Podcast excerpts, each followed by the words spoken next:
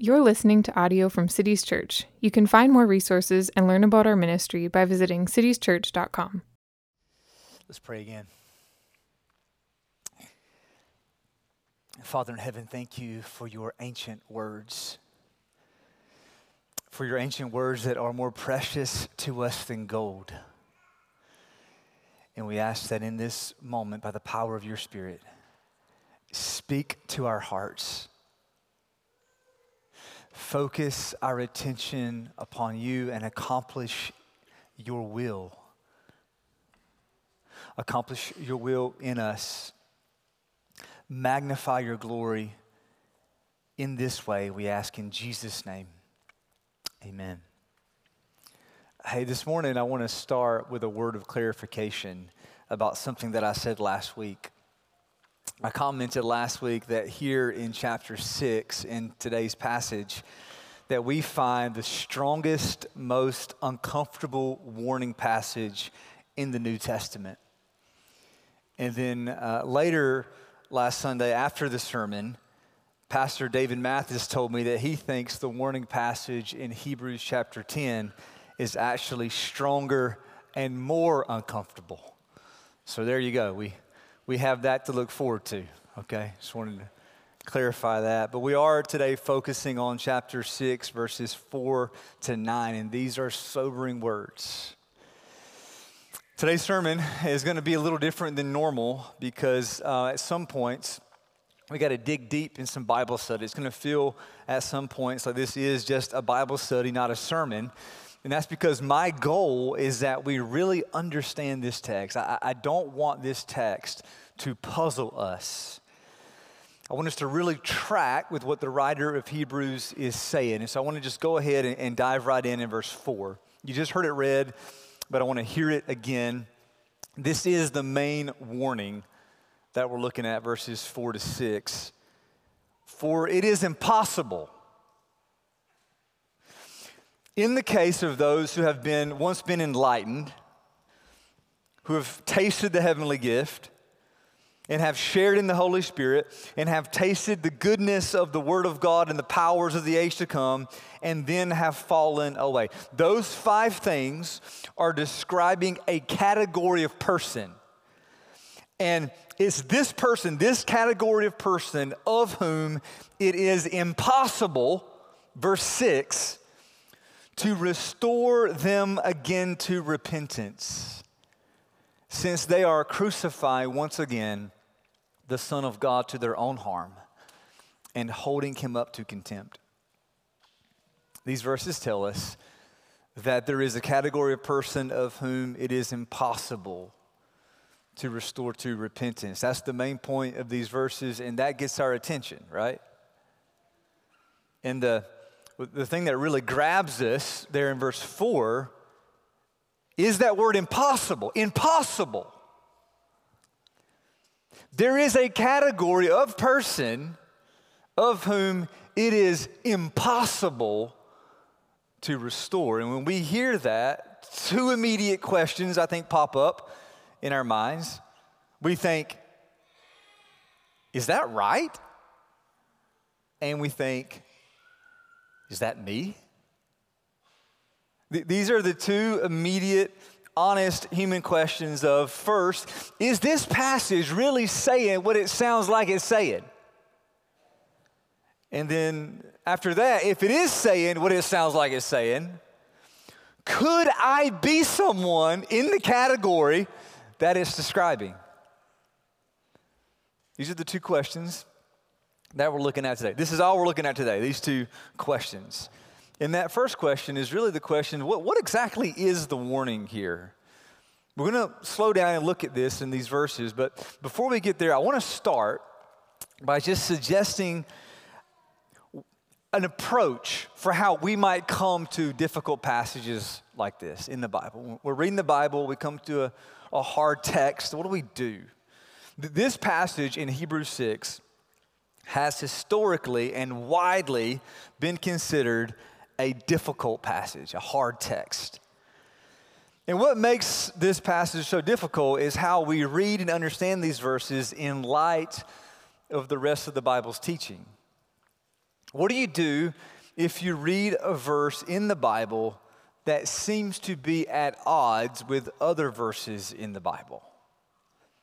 The classic approach when we find ourselves in that situation is to let the clear passages in the Bible shed light on the more obscure passages. In this case, for example, verses 4 to 6 say that there is a category of person who irreversibly falls away from God. And the issue is whether this person was ever a real Christian. Can a genuine Christian lose their salvation? That's the question, right? You heard that question before. You probably asked that question before.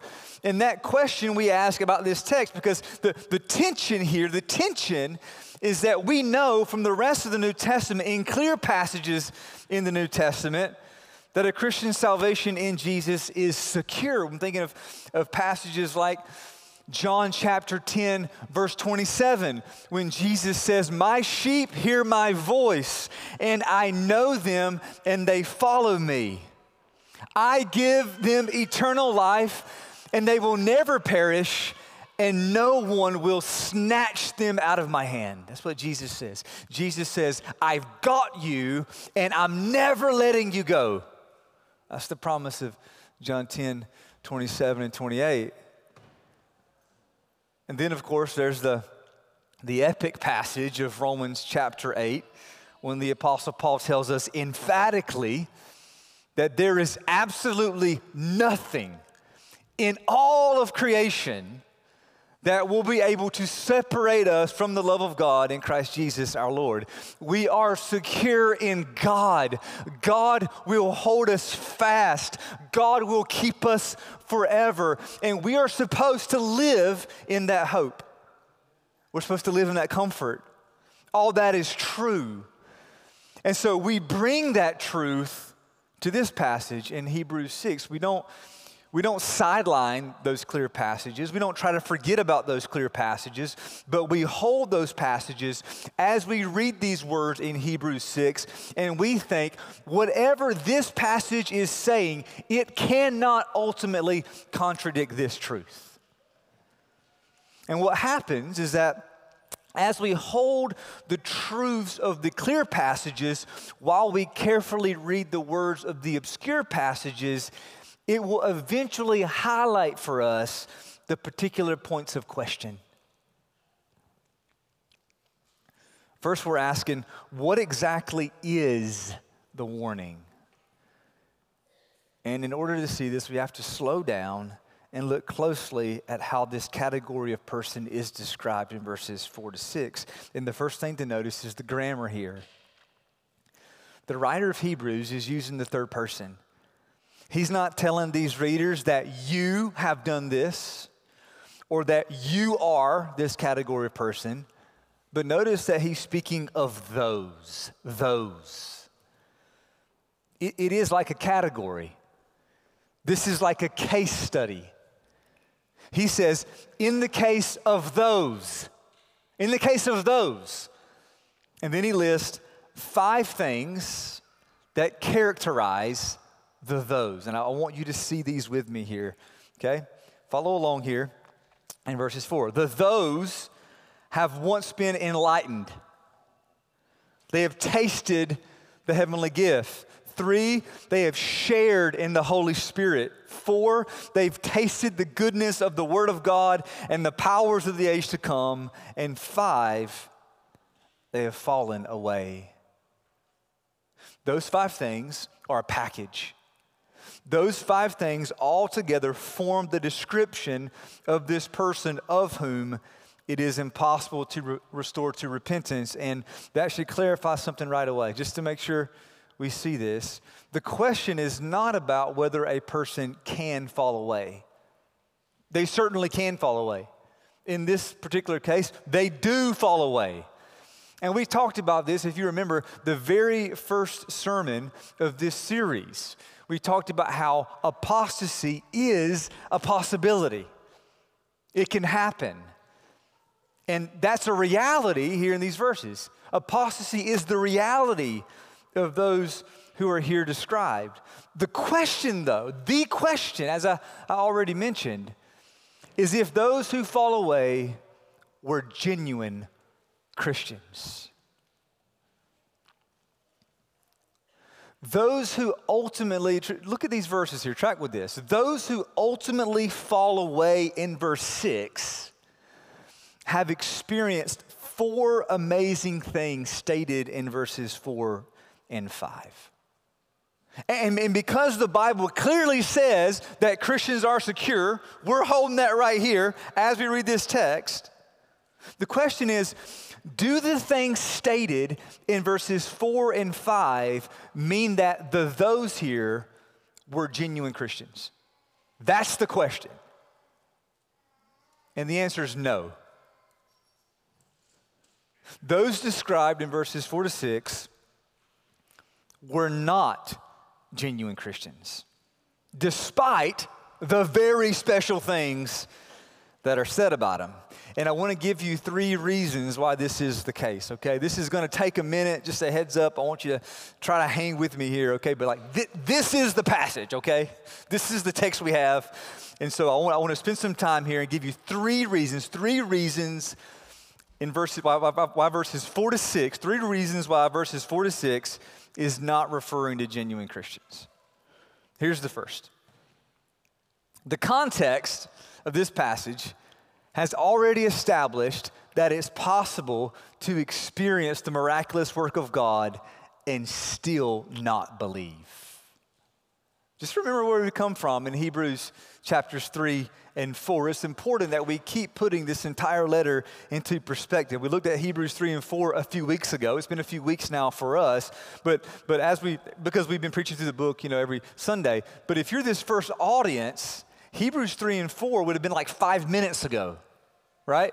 Remember, this letter was a word of exhortation. It was written to be read aloud to an original audience. And if, if you were to read this letter from start to finish, it takes about 45 minutes, okay? And so, literally, this first audience, when they're, when they're hearing Hebrews 6, they still have Hebrews 3 and 4 in their minds. Like Hebrews 3 and 4 is still echoing off the walls. I mean, it's right here in front of their minds. And Hebrews 3 and 4 gives us the cautionary tale of Israel's unbelief. If you'll remember, the writer of Hebrews in Hebrews 3 and 4 reminds us that the Israelites who were rescued from Egypt, the Exodus generation, they did not enter the promised land because they failed to believe. And the whole point for why the writer of Hebrews has referred back to that part of Israel's history is to show that someone can have firsthand experiences of God's work and still end up having an evil, unbelieving heart that leads them to fall away from the living God. That's been the point. The writer of Hebrews tells this story he tells what happened the apostasy of an entire generation of the people of Israel. He tells this story in Hebrews 3 and 4, and he says, Hey, don't be like them. Don't be so close, and then walk away. To say it positively, the writer of Hebrews is telling these first readers and telling us endure as a Christian. Endure in faith. Be God's house. Share in Christ, which is not to be like unbelieving Israel. That's Hebrews 3 and 4. And Hebrews 3 and 4 should be in our minds as we read Hebrews 6. Excuse me. And along with this context of Hebrews 3 and 4, the second reason that this is not referring to genuine Christians is because the description of this person in, three, in verses 4 to 6 is alluding to the unbelieving Exodus generation. I think you'll be able to see this. It might not be immediately obvious as we're reading through these verses, but if we have Hebrews 3 and 4 fresh in our minds, and if we're familiar with the Old Testament in the same way that these first readers were familiar with the Old Testament, we notice that each of the things that are mentioned in verses 4 to 6 were true of Israel back in that Exodus generation. Start with the first thing mentioned here those who have once been enlightened. Now, the, the image is light, okay? Light. Simply put, to be enlightened is to have the lights turned on. Just imagine what it's like to walk into a room that's pitch dark. You've done this before. You walk into a room, it's pitch dark. What's the first thing you do when you walk in that room? You're trying to find the switch, right? Because you can't see. But when you find the switch and you turn the lights on, then you can see. And when you can see because the lights are on, now you're aware of what's in the room. Now that you can see because of the light, you're informed about where to go. That's, that's the idea of what's happening here. And this is like when the people of Israel, ex- this is what they experienced after the Exodus with the pillar of fire that led the people through their travels. The pillar of fire was how God enlightened the people on the way that they should go. That's how Nehemiah 9:21 and Psalm 105, 30, 39, that's how they talk about this pillar of fire. God rescued his people from Israel and he turned the lights on. He enlightened them on their way. That's the first thing to notice. Next, in verse 4, this category of person, they were enlightened, but also they tasted the heavenly gift. The heavenly gift here is an allusion to God's provision of manna. For all of the people who came through the Exodus, God provided manna for them to eat as a gift from heaven. Remember this? God literally, He freely rained down bread from heaven as a gift. It just dropped out of the sky. And everybody, all of the people of Israel tasted that gift. They ate it. All of them benefited from that gift. And then, third, they, they shared, this, this person described here, shared in the Holy Spirit. Now, enlightened, tasted the heavenly gift. Sharing in the Holy Spirit is the hardest to, understand of these five things. This is the part I think that historically has caused the most consternation when we come to Hebrews 6. What, what does it mean, shared, shared in the Holy Spirit?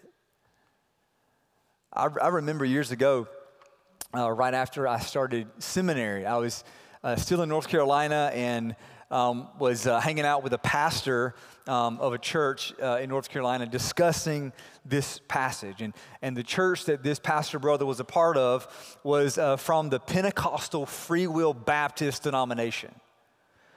And you've probably never heard of that denomination before. I'm guessing not. We don't really have, have churches like that around here, but, where I grew up, there were lots of PFWBs, okay? And in this conversation with this, with this brother pastor, he told me that the reason he could not be a Calvinist, the reason that he's an Arminian, and just that's a, that's a, that's a different sermon, okay? We'll come back to that at another time. But he told me the reason that he landed where he did theologically was because of this one clause in this one verse, Hebrews 6 4. He kept saying to me, They shared in the Holy Spirit. They shared in the Holy Spirit. And they did. The text says they did share in the Holy Spirit. But we should not assume that this sharing in the Holy Spirit is the same thing as being indwelled by the Holy Spirit. Or we shouldn't assume that it's the same thing as being sealed with the Holy Spirit. I think we should read this sharing in light of the first two things that we've read here in verse 4. In the same way that all the Israelites benefited from the pillar of fire that enlightened their journey and in the same way that they all ate the gift bread from heaven that God gave, in that same way, they all shared in the benefits of the Holy Spirit. It was God, by His Spirit, who enacted these blessings. That the entire Exodus generation of Israel experienced. Every person in that generation followed the pillar of fire. They all ate the same bread that fell from heaven. And in that way, they all shared in the benefits of the Holy Spirit. And fourthly, part of that sharing includes verse 5 tasting the goodness of the Word of God and the powers of the age to come. Now, I'm persuaded that this sentence here is alluding to the actual promises of God that the people of Israel heard. Twice in the book of Joshua, Joshua refers to the good promises of Yahweh. Everyone in that generation heard with their ears about the promised destiny of Israel. They heard God's word that they were going to a promised land, and they all saw with their eyes God's word accompanied by great signs and wonders. They heard the word, they saw signs and wonders. The power of God was on display for them. And then, fifthly and finally, the those here in verses 4 to 6 this category of person who has experienced all of these wonderful things, they fall away. Ultimately, like we've already seen in Hebrews 3 and 4, even despite all that they've experienced, they do not believe this person ends up doing, this, this category of person in Hebrews 6, 4 to 6, they end up doing just what the writer has warned us about in Hebrews chapter 3, verse 12. They have an evil, unbelieving heart that leads them to fall away from the living God. So, in summary, this package of five things mentioned in verses four to six is alluding to the unbelieving Exodus generation, which means the writer of Hebrews is continuing the cautionary tale of Hebrews 3 and 4. Israel's amazing experience and unbelief is a category of person. It's a possibility. Someone could be so close they could be around and even benefit from the sincere work of God. And they could still walk away from it. The experiences of verses 4 and 5 do not mean that the those here are genuine Christians. And verse 6 proves that they are not genuine Christians. And the most important reason we know this is the third thing here. The key evidence of genuine Christians is not mentioned in this list. And that key evidence is faith. You notice that? Nothing is said in these verses about faith. There's nothing here about trusting in Jesus. It's important that in Hebrews 3, verses 6 and 14. When the writer of Hebrews affirms these readers that they are real Christians, what does he say? Look back at Hebrews 3, verse 6 for a second. The writer is telling these readers how they are not like unbelieving Israel. He says, Hebrews 3 6, and we are his house, God's house we are God's house if indeed we hold fast our confidence in our boasting in our hope. The way that these Christians are different from unbelieving Israel is not a fundamental difference of experience. Maybe, maybe these Christians have even prophesied in Jesus' name. Maybe they've even cast out demons in Jesus' name. Maybe they've even done mighty works in Jesus' name. Maybe.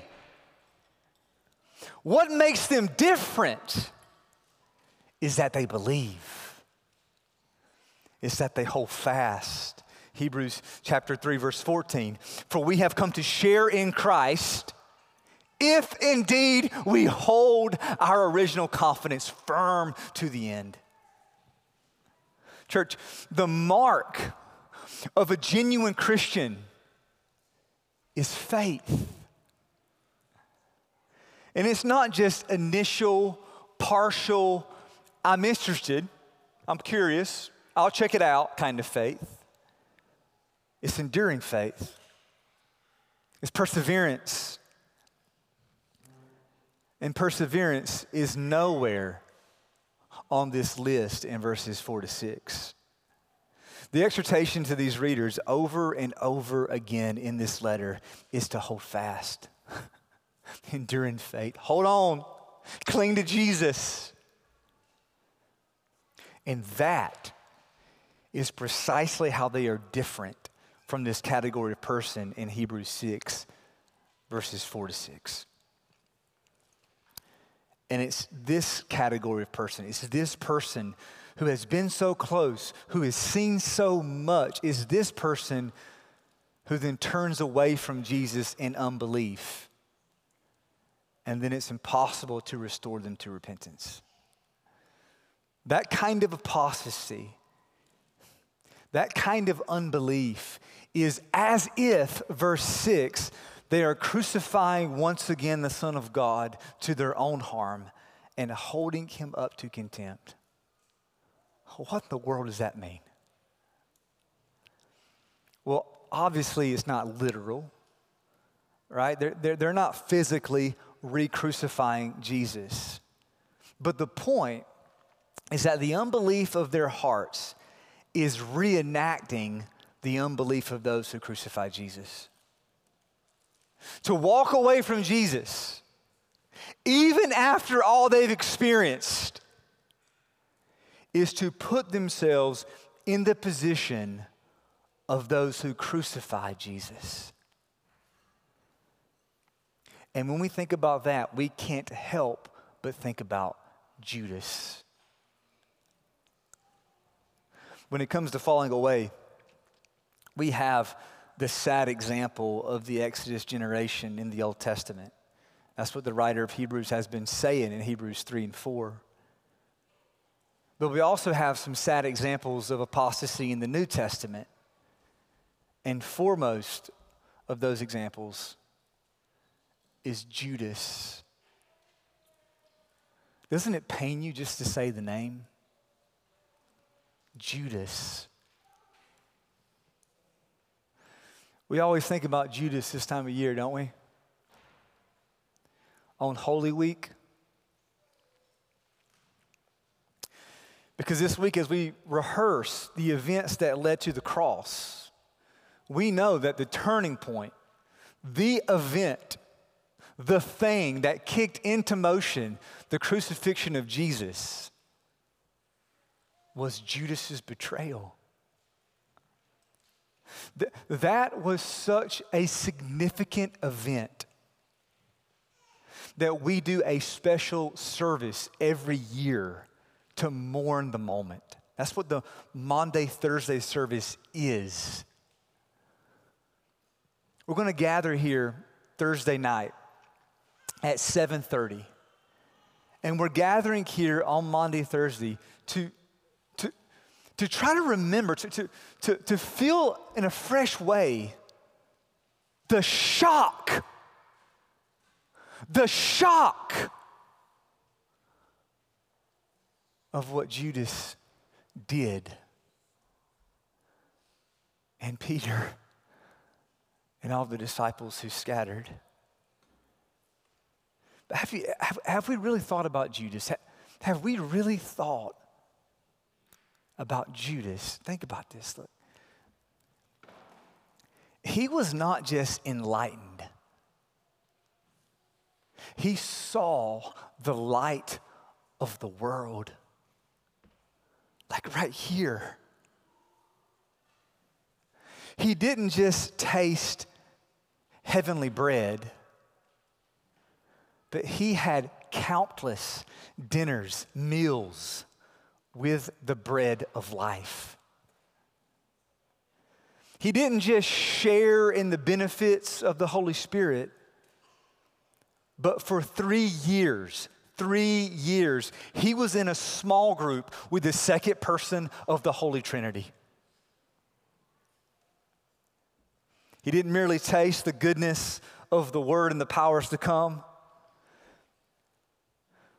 But Judas was a first hand witness to the word made flesh, perform miracle after miracle after miracle after miracle. Judas saw it.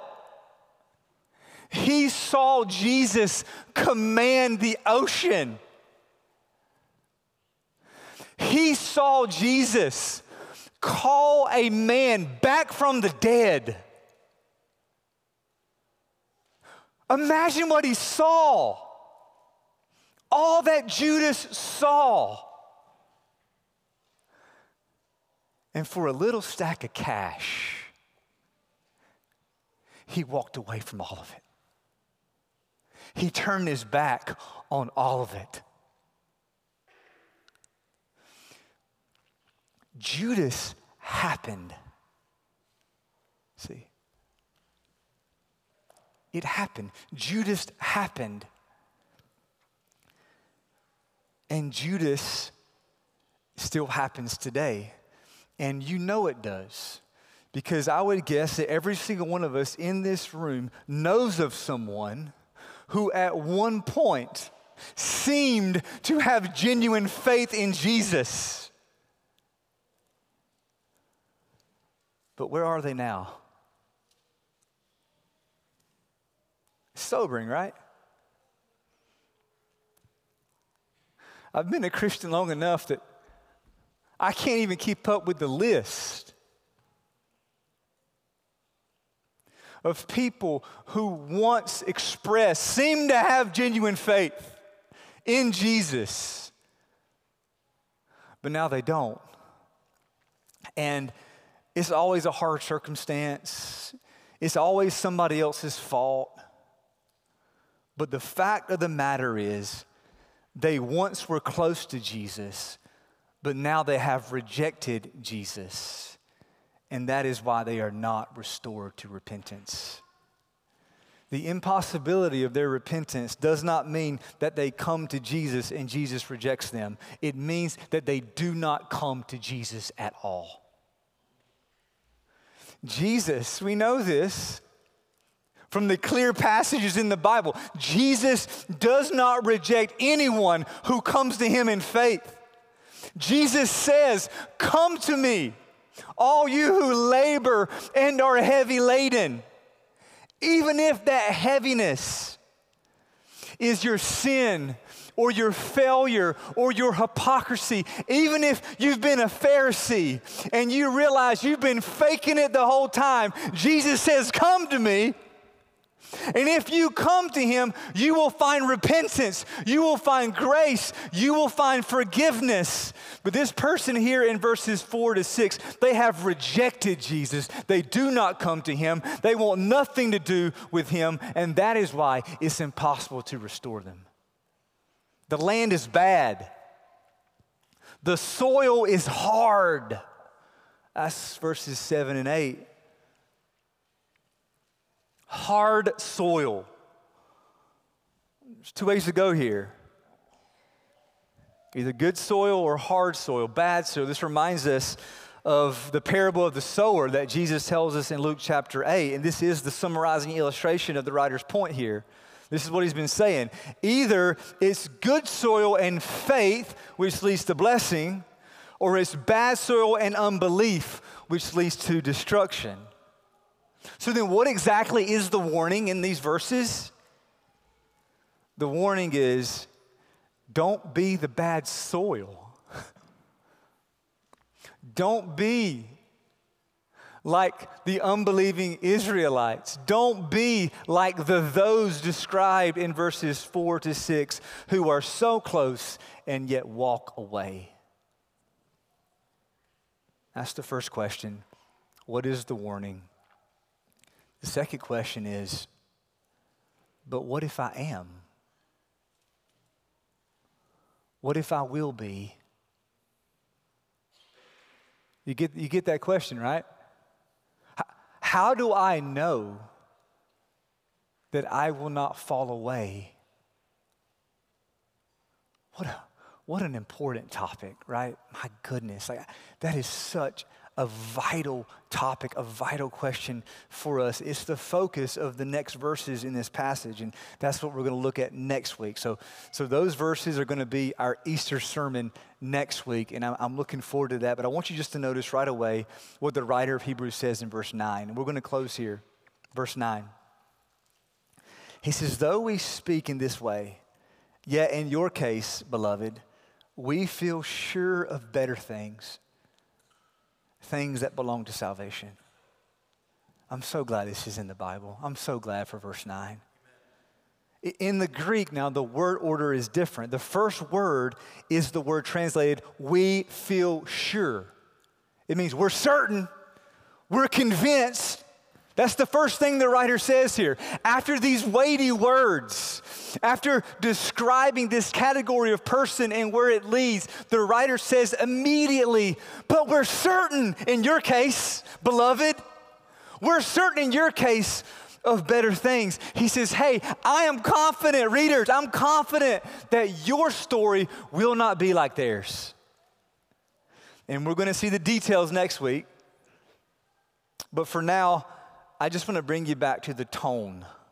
There's enough here in verse 9 for us to catch the tone. Remember, the writer of Hebrews is speaking like a good coach. Remember? Team, bring it in. Now, he's, he's honest, he's being honest, right? The warning here is real, it's not hypothetical, the, the warning is legit. But he he believes in his team. He believes in his team. He's hopeful about these readers, and he's hopeful for us. And, and we as Christians are called to live in such hope. We soberly heed warnings, we hear warnings. But that does not mean that we live wringing our hands in doubt and suspicion about ourselves or others. This is important. There's a way to think about perseverance as if it means the genuineness of our salvation is always on trial. And we're never going to really know if it's genuine until the very end. We can think that way. But I just want to be clear that's not the way it should be. That's not how we should live. That kind of suspicion is not of Christ. And I believe it creates a church culture that is far less than the mutual encouragement that this book calls us to. The church is not supposed to be a community that is always assuming one of us is Judas. I mean, how does that work? Could you imagine that? Doing life together as a church, and we're always kind of like, yeah. There's Judases around here. It's important to understand that our perseverance is not what finally makes us saved, but it's what we do because we are saved. And it's the manifestation of our salvation. Perseverance is the fruit of our new birth, which happened in the past. And that new birth that happened in the past was real. Look, we, we don't, we're not supposed to look back when we first received the gospel and think, we'll see. We don't do that. We don't do that about ourselves. We don't do that for one another. We don't look back with suspicion about when we first received the gospel. Instead, we look back and we say, that is when the old became new. That's when my story changed. That's when the dead was made alive. That's when I became in Christ, called from the domain of darkness into the kingdom of light, the kingdom of God's beloved Son. We look back and we say, There's where I died and became a Christian. There's when I became a Christian. And the most relevant evidence that it was real, the most relevant evidence that the new birth was real that we indeed are Christians. It's that we believe right now. We're here. Hey, we're in the room. Right now, in this moment, I want you to know that Jesus Christ is my treasure. I love him. I love him.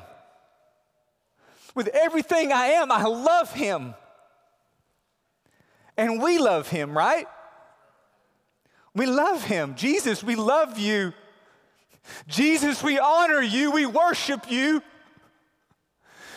We ask that you magnify your glory in our lives, in our faith, in our hearts. We believe. Right now, we believe. We cling to Him. Right now, today, today, we have not hardened our hearts. Today, right now, we live in His rest. We surrender to His word. And we delight in His grace. We delight in His grace. And that's what brings us to this table. We come to this table every week in the hope that our salvation in Jesus is secure. That's what we're saying. As we take the bread, as we take the cup, we give Jesus thanks for his death and resurrection. And we are saying to him, and we are saying to one another, I believe. I, st- I still believe. He's kept me. He's holding on to me. And together we're saying, we're clinging to Him. We're holding on to Him. We love Him. We trust Him. And we participate with Him at this meal. We fellowship with Him. And so, if you would say that, if you're here this morning and you trust in Jesus, if you have put your faith in Jesus and this morning you believe in Him, we invite you to receive the bread, eat the bread, and drink the cup. His body is the true bread. Let us serve you.